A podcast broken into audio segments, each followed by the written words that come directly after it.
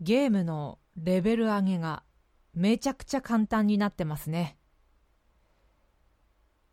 RPG をやったことがあるという人はだいたいみんな経験あると思うんですけどあのー、モンスターが現れる場所草むらとかねそういったところをぐるぐるぐるぐる回ってもうひたすら敵を倒していくみたいななんかそういうことをやってレベル上げってするんですけど今もうそういう時代じゃないんですね。2の国クロスワールドでしたっけ？っていうゲームを最近始めましてまあいわゆる MMORPG というやつです。でこれがですねレベル上げていかないとというか敵をモンスターを倒すことによって防具とか装備品をこうパワーアップさせるアイテムとかそういったものが手に入る。そして経験値も手に入ってレベルがどんどん上がっていくっていうまあいわゆる RPG と同じ感じ、まあ、よくある RPG のフォーマットなんですけどなんか自動モードっていうのがあって私ずっとね、あのー、戦ってる時にオートっていうコマンドがあるからなんだろうって思ってたんです。でよくよくネットで調べてみるとオートっていう状態にしておけば勝手に戦ってくれるんですね。私が何の操作もせずに。でそのオートの状態でスリープ状態みたいなちょっと節電モードっていうのにしたらひたすら敵を倒して経験値上げてアイテム取ってレベルを上げてくれると。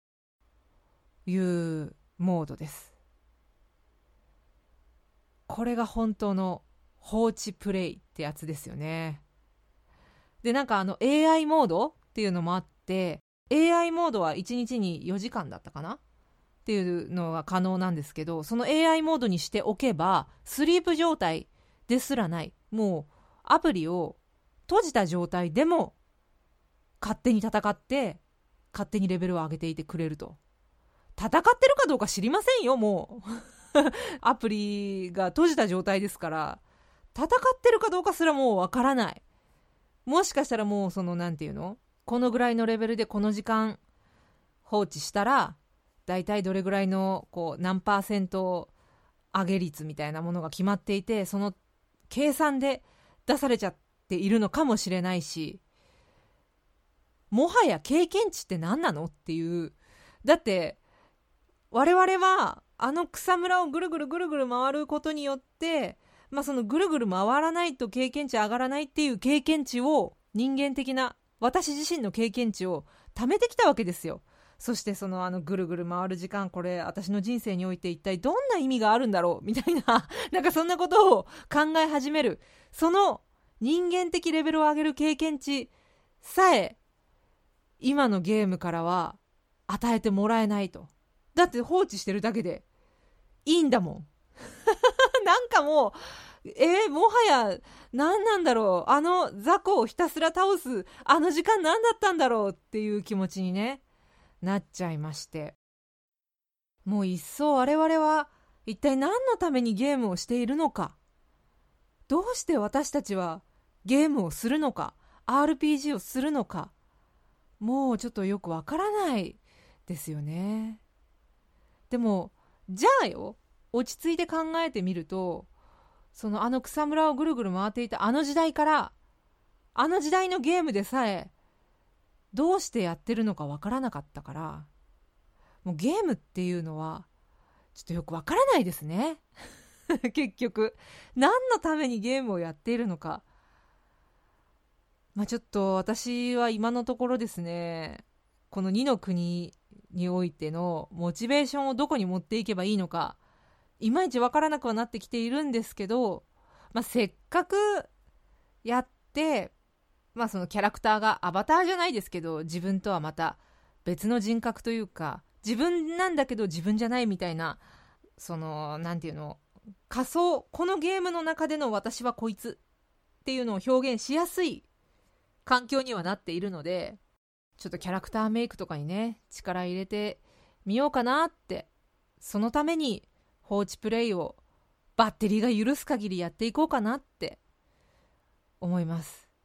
ただスリープ状態にしてたらねスマホが使えないんでこの「やぶおそ」収録中は AI モードにしております。だから4時間以内に撮り終わらないと。毎回どんぐらい時間かかってるかご存知ないでしょうけど、えー、4時間以内には撮り終わらないといけないなと、えー、思っています。それでは「やぶおそ」始まります。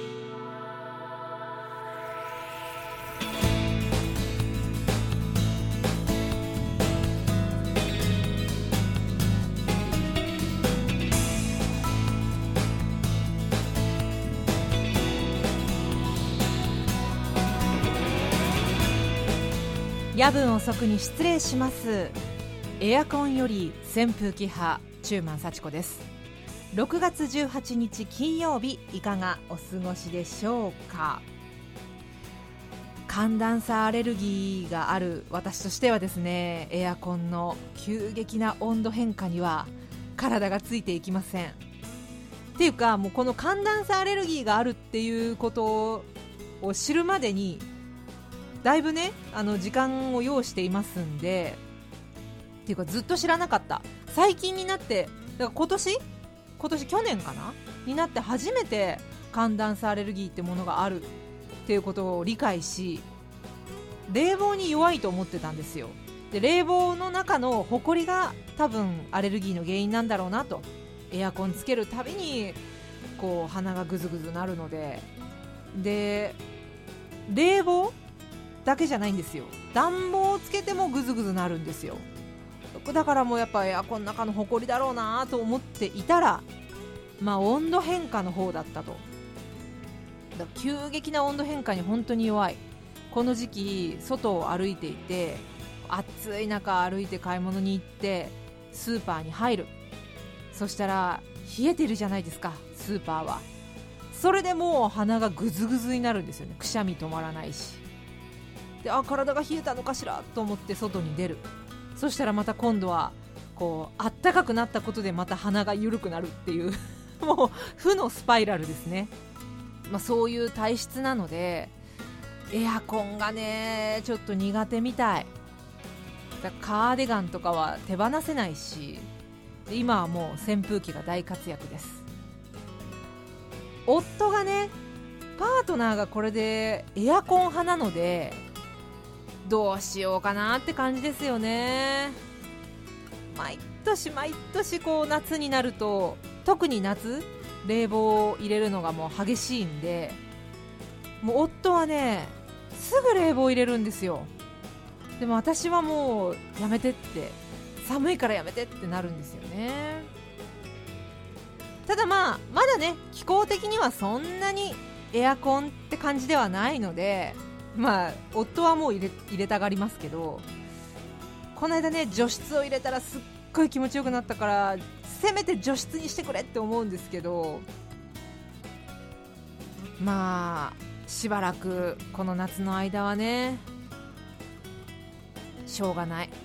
もう寒暖差アレルギーと付き合っていくしかないですからね。まあ除湿は除湿でも気持ちがいいんでエアコン？エアコンじゃないや。扇風機で足りないなと思った時は除湿を入れていこうかな。でこの野望層を取っている時は私家を閉め切っているのでやっぱりどうしてもこもっちゃうんですよ。そういう時は除湿の方がいいかもしれない。窓を開け放っての扇風機ってめちゃくちゃ気持ちいいよね。なんでかわかんないけど空気がすごい通るから。まあそんなこんなで扇風機大活躍中の我が家ですけれども。東京は今更梅雨入りですか？えーと6月14日に梅雨入りしたのかな？昨年より3日遅く平年より7日遅いって。今年さ九州の方はなんか梅雨入り早かったですよね。だから私もうてっきりね東京は梅雨入り宣言みたいなのないけどもうしちゃってんだと思ってたんですけど14日の梅雨入りということで。で私はもう梅雨入りしてたと思ってたから15日ツイッターにね夏の雲綺麗な夏の雲ですみたいなことつぶやいちゃっててめちゃくちゃ恥ずかしいなと思って梅雨入り昨日じゃんっていう前日に梅雨入りしたことに気づいてないっていうね。まだ梅雨入りしたばっかなんで夏の雲。いやでも本当にあのなんていうの向こうの方遠くの方にこうもくもくもくっと大きめの入道雲みたいなのがあるっていう夏の空だったんですよ。だからえ？梅雨入り遅くない？って感じなんですけどね。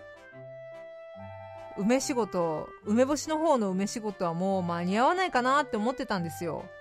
もう梅雨入り勝手にしてもう開けちゃってると思ってたから。そうでも14日梅雨入りってことはまだ間に合うギリ間に合うかな？今から梅買ってきて。で梅干しって梅雨明け後に干すって感じでしょ？まだ間に合うかなとは思うんですけどね。梅ジュースの方。梅ジュースの方は順調です。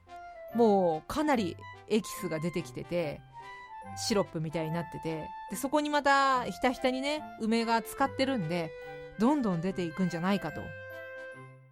で冒頭の話に戻りますけどこの梅ジュース作りとかっていうのも放置プレイじゃないですか基本的には。もう最初の準備だけして放置。梅干しはねちょちょいちょいちょっと手を入れないといけないですけど AI モードはないので自分でやらないといけないですけど、まあ、放置プレイ。見ている夜間は煮えない。今かな湧いたかな湧いたかなって思ってる夜間ってなかなか湧かないんですよね。っていうのはもう分かってはいるんだけどでもやっぱりこう毎日のように梅ジュース梅エキスのあの瓶をしげしげと眺めてはああこんぐらい溜まったって、えー、やってる毎日。そして二の国もちょこちょこちょこちょこ覗きながらああレベル上がった。やっとレベル30になった。っていう。なんかそういう毎日です。放置プレイ。ある種その何気が早いタイプ？餅を何度もひっくり返しちゃうタイプの私なので放っておくっていうのも人生経験というか、まあ、そういう経験値人間的に忍耐我慢するっていう経験を今積んでるのかな。まあ放置するのを頑張るっていうのもあれですけど頑張って耐えているところって感じですね。もう最近はゲームばっかりなんで今日もゲームの話がたくさんになると思いますが今夜もお休みのその時までお付き合いどうぞよろしくお願いします。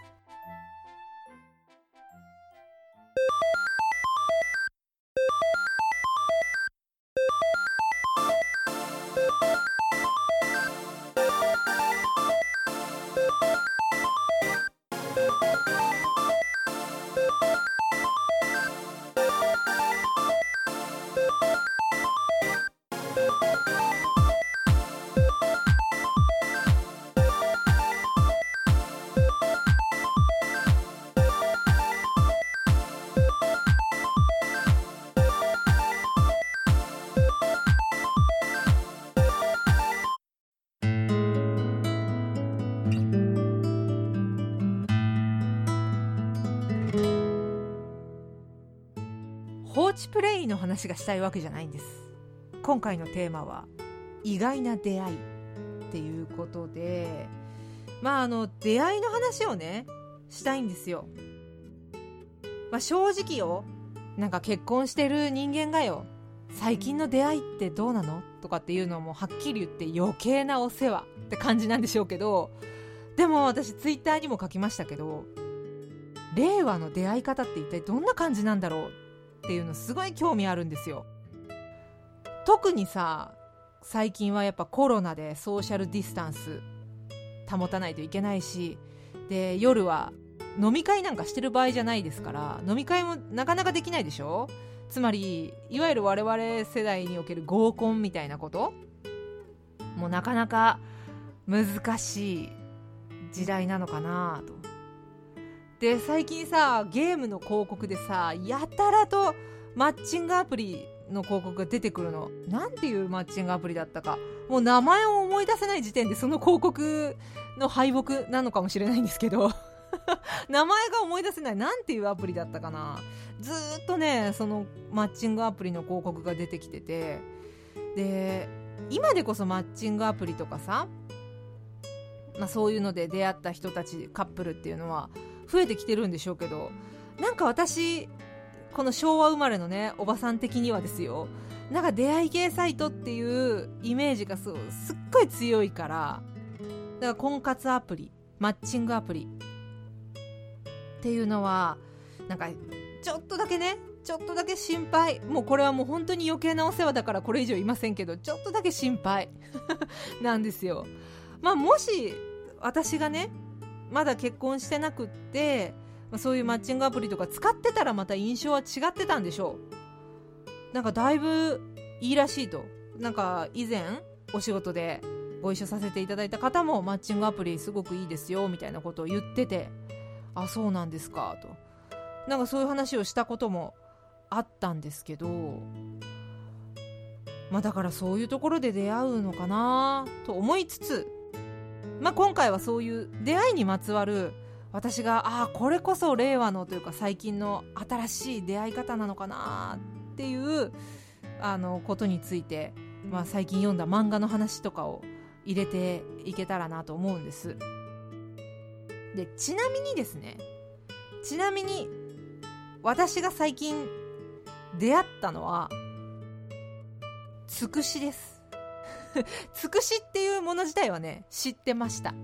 これは金魚注意報っていう漫画が昔読んでたやつがあって金魚注意報でね主人公の女の子ワピコちゃんっていうのがいるんですけどワピコがつくしを食べるっていう話があってで都会育ちのお嬢様千歳ちゃんっていう子がいるんですけど千歳ちゃんはつくしなんか食べてられないわよっていうそんな田舎臭いものみたいな なんかことを言ってる、えー、場面があってつくしっていう植物は知ってたんですけどいやもうねあの FM 山口の頃にわらびを知らないと言い放ち物議を醸したのが4年前 ですけどもものを知らないっていうのは恥ずべきことではあるけれどもでもなんかいくつになっても新鮮な気持ちで出会いを楽しめるという意味では ものを知らないっていうのも楽しい人生だなって 肯定的に捉えようかなって思ってます。でそんな私が最近出会ったつくし。あれ美味しいね。つくしって。なんか甘辛く、えー、炒めたやつを最近食べる機会がありましてつくし初めて食べたって感じなんですけど。味付けが良かったからかな。何でしょうね。あのピーマンとか苦瓜みたいなあの手前の方にある苦味ではなくてすごい奥の方にある奥深い苦味。山菜とかは結構そういうのが多いのかな。奥深い苦味があるじゃないですか。あれが甘辛い味付けと絶妙にマッチしてご飯がめちゃくちゃ進むなってつくし。私が知らなかったから見たことないだけなのかもしれないですけどスーパー売ってます？つくし。なんかあんまり家の近くのスーパーでは見たことない気がするんだけどなつくし。多分売ってはいるんでしょうね。わらびを知らないって言った言い放った後上司からわらび買ってこいって言われて スーパー行ったらありましたからね普通にわらび。つくしもそういうノリでつくしを探しに行くという気持ちでスーパーに行ったら普通に売っているのかもしれない。まあそんなこんなでつくしと出会った私意外にも美味しいっていうことで。まあ意外な出会い。つくしとも会ったことなかったんだ。っていう意味での、えー、意外な出会いでもありますが。まあ、そんなこんなで私の意外な出会い話でした。というわけでちょいと挟みましてチャプター2です。チャプター2では漫画の話も、えー、交えていけたらなと思います。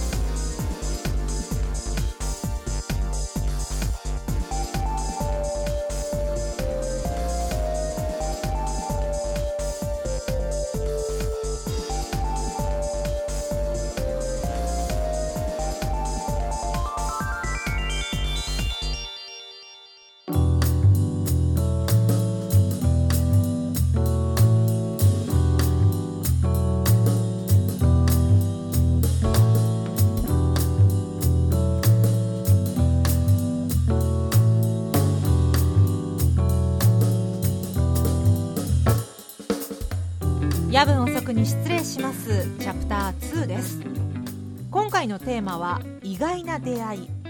メッセージいただいてます。ありがとうございます。羊ネームやじろべえさん。今回のテーマ意外な出会い。私にとってはツイッターです。ある時ラジオでツイッターなどの SNS をどう思いますか？というテーマでそれまで SNS というものに全く興味のなかった私ですがここはツイッターで送ってみようとダウンロード。とにかく登録してツイッターや SNS 全くわからんという内容を投稿。初めて送ったのでラジオネームをつけるやり方もわからず本名のままでした。ほうそれが採用されかっこさすがに名前は伏せてありましたがそれがきっかけでツイッターにはまりラジオ仲間ができオフ会などに参加するようになりとつながりが広がりました。あのラジオテーマがなかったらいまだにツイッターどころか投稿もしてないと思うのであのラジオテーマとの意外な出会いに感謝してますといただきました。なるほど。本名で。あのー、そうですね。時々ラジオネームがない方とかあと本名しか書かれていない方っていらっしゃいますね。時々。あれってでもどうなんだろう。ラジオネームの付け方が分からなかったからそうなのか、まあ、そもそも名しでご紹介してくださいっていうことなのかちょっと分からない。その人人それぞれかと思いますけども。やじろべさんは、えー、名前の付け方分かんなかったのね。まあ、ただやっぱ SNS、ツイッターか。だからツイッターとの出会いのきっかけになったっていうことでもあるんでしょうけど。まあそうね。テレビとかラジオとかああいったメディアっていうのから出会うものっていうのは結構多いんじゃないかな。私もなんだろうな。なんで出会ったんだっけ？まあいろいろありますよね。最近ではやっぱり SNS から情報を得ることが多いので。そうね。義理の妹ちゃんからハムスターのインスタグラムが可愛いよみたいな話を聞いてインスタでハムスターを見るのがほぼほぼ日課のようになっているわけですけどもそもそも私が二の国と出会ったのもインスタの広告ですもんね。広告にやたら出てくるこのジブリっぽい絵柄のこれは何だろうみたいなところから始めて、えー、今に至ると MMORPG 初めての、えー、二の国やってるということですけど、えー、アジェルベイさんありがとうございます。続いて豚骨ラーメン1号さん。意外な出会い。インスタグラムを見ているとなかなか会えない横浜の姉を見つけました。ローマ字ですが姉の本名っぽい名前と何よりアイコンが甥っ子なのですぐに分かりましたよ。海外の方々と親しいようで外国人さんの写真ばかり。横浜は外国人の方が多いようですね。でも数日後姉と LINE をしたらそんなインスタはしていないと知らされました。僕が甥っ子だと思ったのは正真正銘の外国人さん。え？でも甥っ子そっくり。世界には自分のそっくりさんが3人はいるとは聞きますがまさにそれ。他人とは思えないや不思議な出会いもあるもんだといただきましたがマジで？そんなことある？へえ。甥っ子のそっくりさんを見つけちゃったってことねインスタで。いやーそういう出会いもいいですね。出会いっていうかまあなんていうの？一方的に豚骨ラーメン1号さんが知ってるだけだから出会いってほどのものでもないかもしれないけどでもびっくりするよね。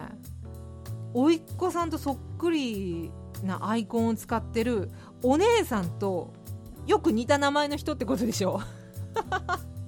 名前まで似ちゃってるってことでしょ？それはびっくりするわ。でもインスタとか見てたらさ自撮り写真とか上げてる人結構いるから自分にそっくりな人もしかしたら見つけられるかもしれないですよね。どうやって検索したらいいか分かんないけど。私も自分にそっくりな人がもしいるんだったらいやでも3人とその3人が出会ったらなんだっけ？なんか呪われる的な？死んじゃう的な？なんかこう不吉な？ね？都市伝説じゃないけどそういうのもあるじゃないですか。だから見たいような見たくないような？でもどうやったら出会えるんでしょうね？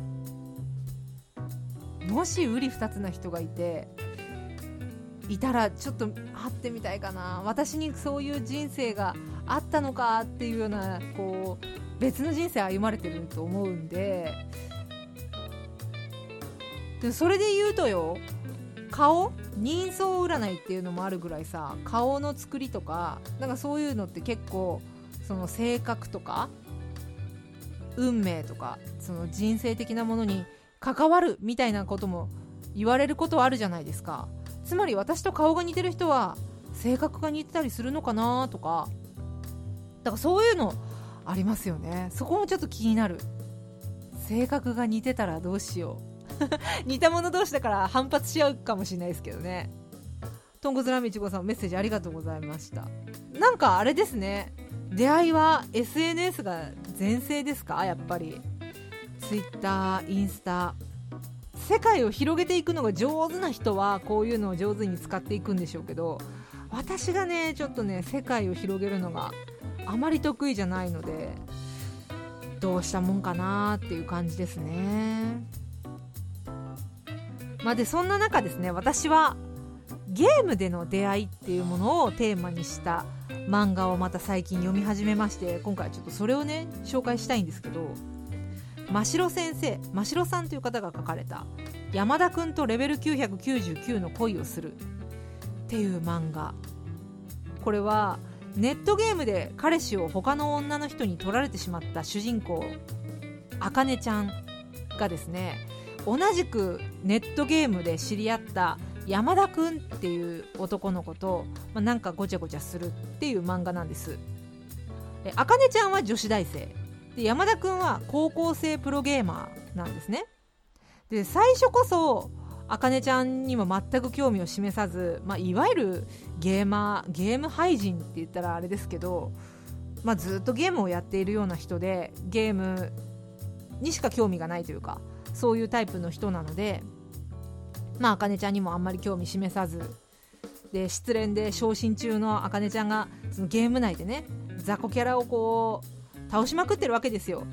でその雑魚キャラを倒したらかなり低い確率で得られるアイテムが山田くん欲しくってちょっとそこの借り場を僕に譲ってくれと話しかけるんですけどあかねちゃんは今私昇進中だからちょっとここここの借り場は私が今使ってるからって言ってこう突っぱねちゃう。ところから出会いが始まるわけです。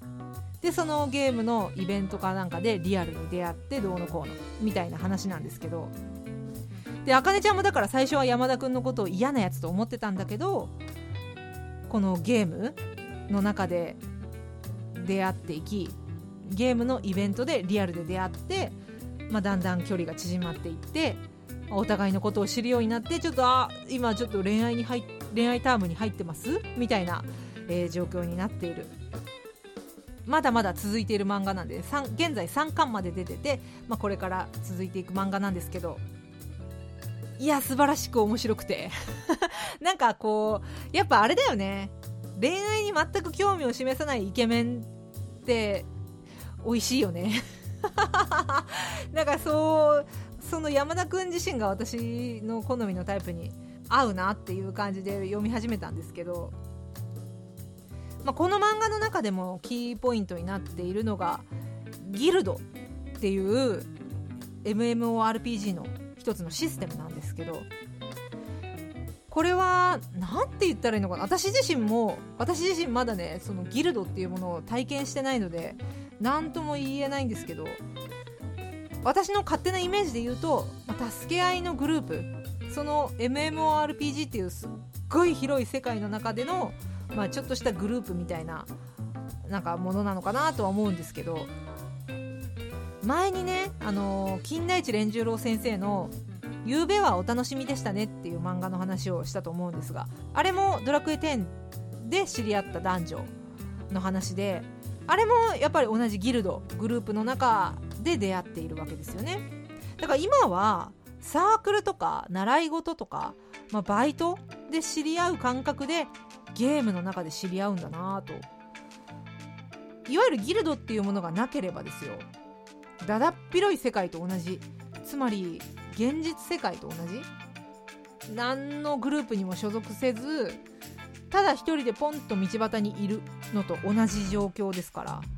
そういう意味ではいわゆるグループ作りというかどこかにこう所属することっていうのが、まあ、一つ出会いには重要な要素なんだなってそのギルドに所属することで出会えるわけじゃない。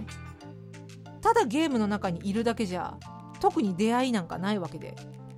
やっぱグループに所属することでそのグループ内で何かこう共通の目的を持ったりとか、まあ、ちょっと助け合ったりすることを助け合う話しかけるハードルがぐっと下がることで、まあ、出会いが起こるわけですから。そういう意味では人間っていうのはあれだね。何かに所属してないといけないんですね。なんか思いのほかちょっと深い感じ。人間とはみたいになっちゃったけどそういうことなんだな。でさやっぱ別にこう出会いをね求めているわけじゃないですよ私は。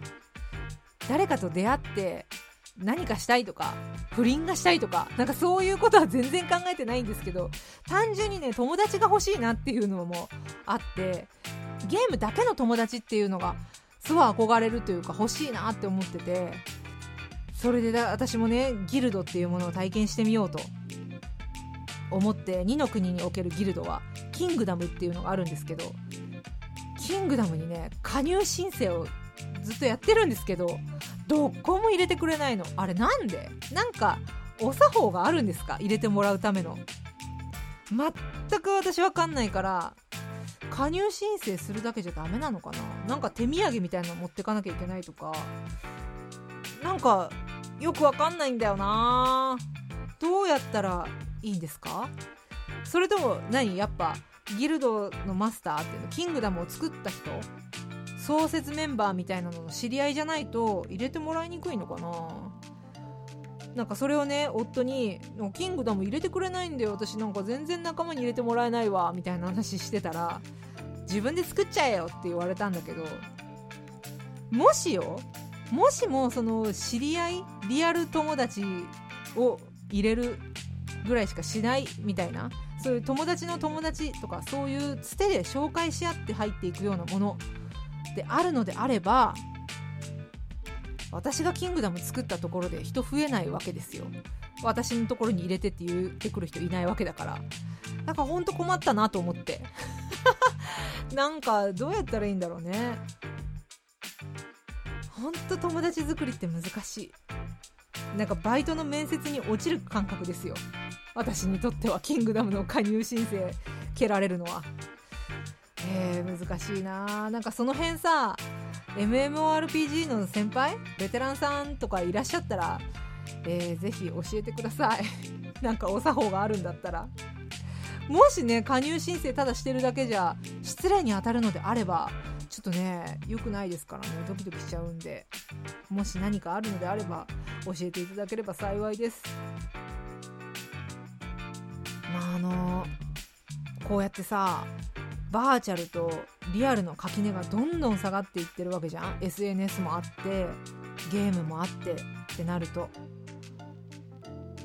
出会いの方法っていうのはこう数限りなく無限に広がっているような気がするんだけどでも出会いに向かっていくそのハードルみたいなものってやっぱり昔からこうちゃんとどこかに所属することによってみたいなところでさ信頼関係っていうものの作りにくさみたいなものをねまざまざと感じるとこはありますよね。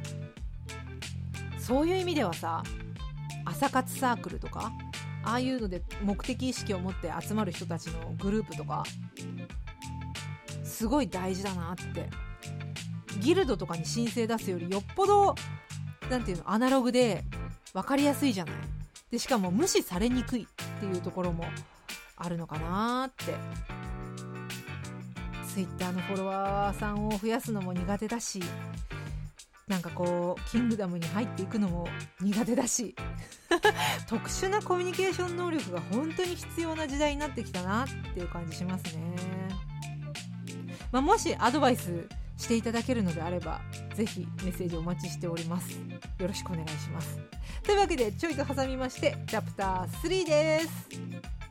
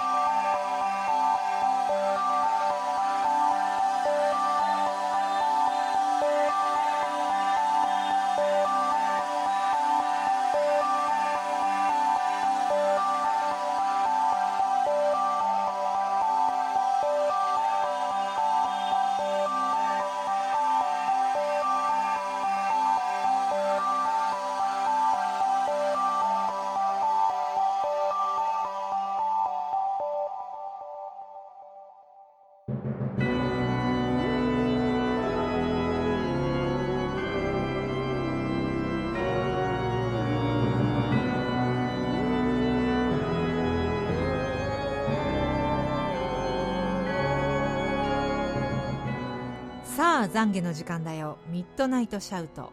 このコーナーはあなたの聞かれたくないけど言いたい思いを懺悔したり吐き出したりする時間です。豚骨ラーメン1号さんありがとうございます。3人の子供たちに懺悔してもらいたいです。先月の母の日の贈り物は子供たちに頼まれて僕が買いに行きました。お金は後で払うからという約束だったのに誰も一向に払う気配はありません。父の日の前にまずは母の日の贈り物代を生産しなさい。でないと君たちからの贈り物にならなくない？とんこつラーメン1号さんいつもありがとう。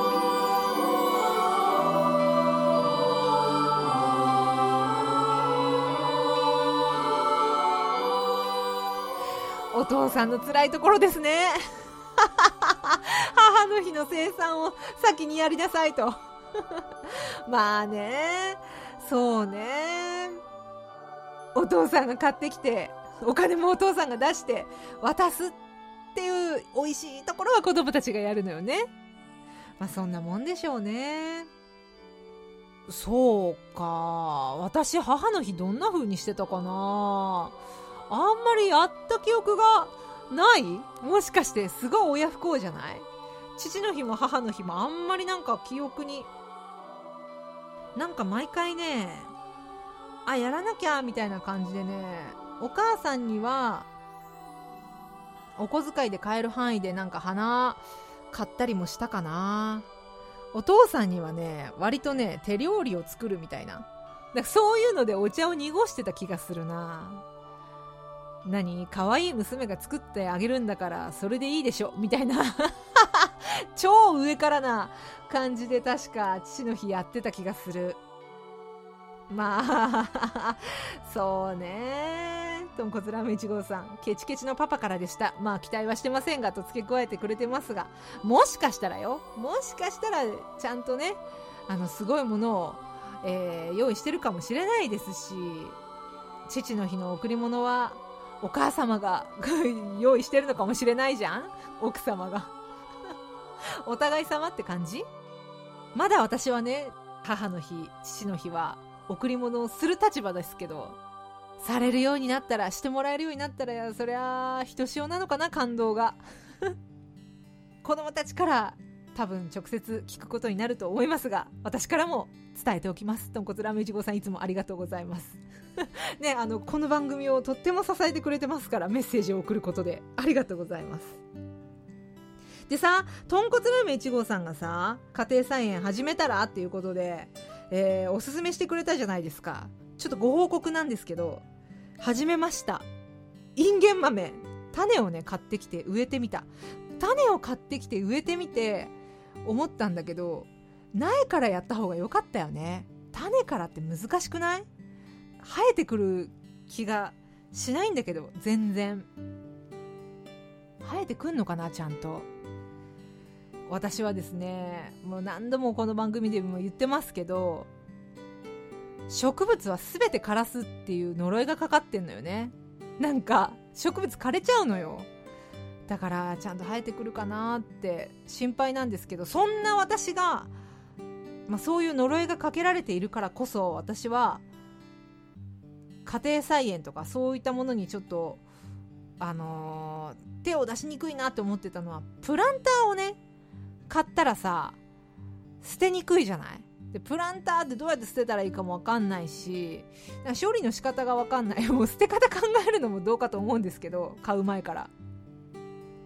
処理の仕方が分かんないからなと思ってたんでちょっと手が出しにくかったんですけどアマゾンでさ見つけちゃったのよ不織布のプランター。マスクの材料にもなっているあの不織布。あれのなんかすごい分厚い感じの頑丈な感じの袋状になっているもので、まあ、自立するんですけどそれがねプランターとして売られていると。いうことで買っちゃいました。不織布ならさもうそのままゴミ袋入れて捨てられるじゃん。なんかもうダメだなって思ったら。その手軽さプライスレスと思ってえー、アマゾンでポチりましてでこの間土を家の近くの商店街のお花屋さんで買ってきてちゃんとねなんていうの底石っていうの？鉢底石？みたいなのを買ってきてそれをこう敷き詰めてその上から土を入れてで種植えてでインゲン豆だけだとさあれだからサニーレタスの種も買ってきて植えました。サニーレタスがあったらすごい便利だなと思って。だってもう本当毎回こう食べるたびにちぎってきてそれをこう洗ってお皿にのせるだけでいいじゃん。すごい付け合わせにいいなと思ってサニーレタス買ってきちゃった。だから家庭菜園を始めました。でこの家庭菜園の経過についてはなんかねうまくやれればブログとかにアップできたらいいなと思ってんだけど正直また枯らしちゃったら嫌だなって。夫も白い目で見てますよ。夫もまた始めたのなんか。大丈夫なの？ちゃんと水やりとかやれるの？お世話できんの？っていう、えー、何にも言いはしない。彼はね何にも言わないんですけどきっと思ってるんだろうなって。背中で語ってくるところあるんで。そういう意味ではちょっとある意味男らしいところあるんで、えー、夫からのプレッシャーに耐えながら頑張っていこうかなと。でこれねセットしたのは昨日なんです。昨日だからプランターに土入れて種まいてってしたんですよ。で夏の間は暑いから朝晩と水やりした方がいいんじゃないかっていうことで昨日の夜もお水あげてで今朝朝あげて。なんかね昼間のうちに水をあげると温度が上がっちゃって良くない。水温が上がって良くないっていうことだったんで。でやっぱさこれもある種の放置プレイじゃない？要は植物っていうのも。私もうね構いたくて仕方がないのよ。ハムスターを飼ってた時もハムスターに構いたくて仕方なくて。でもハムスターもさ要は自分で自立していきたいわけよ。だからあんまり構いすぎるとストレスになっちゃうから基本は外からじっと眺めてる。もう遠くから眺めてる。ハムスターのストレスにならないように遠くから眺めてるだけだったんだけど植物なんてさもっと眺めてるだけじゃん。特に餌あげるとかいうでいうのもないし水あげたらもうあとは見るだけ。で今はさ一番楽しくない時よね。芽も出てないからさ何にも生えてない土をただ眺めるだけなの。朝それでも私はその何にも生えてきてないただの土をじーっと眺めていつ生えてくるかな ってなんかやってたんです。そういうことやってたらねまた生えてこなくてイライラしちゃってもういいやきっと生えてこないんだろうなってなって疎遠になっていくみたいな。だから本当に気を長くして待つしかない。今私が放置プレイしなきゃいけないものは2の国と,、えーと、梅ジュースのやつとそしてプランターの野菜。この3つを放置プレイするために、まあ、他にもいろいろその放置プレイしなきゃいけないものを増やしていってで1日のタスクをちょっとずつちょっとずつ増やしていって重ねていってそれを生活リズムにしていけばなんかやっていけるかなって。なんか仕事を自分で作って自分で増やしている感じなんですけどでそこにまたブログを書くというリズムができればいいかなっていう感じですかね。この2021年後半の私の目標は生活リズムを整えるですから。なんでまあ順調なのかな。ただ放置プレイつらいわ。なんかどうみんな放置プレイってできるもの？構いたくない？だからこそ一話完結でいける一話完結っていうかもう本当にその場の集中だけでやれるパズルゲームみたいなのが好きなんですけどまあ今は私忍耐を育てている時期ですね。まあそういうわけなんであの家庭菜園始めたということでやぶおそでも続報を入れたいと思いますので、えー、楽しみにしていてください。それではちょいと挟みましてエンディングです。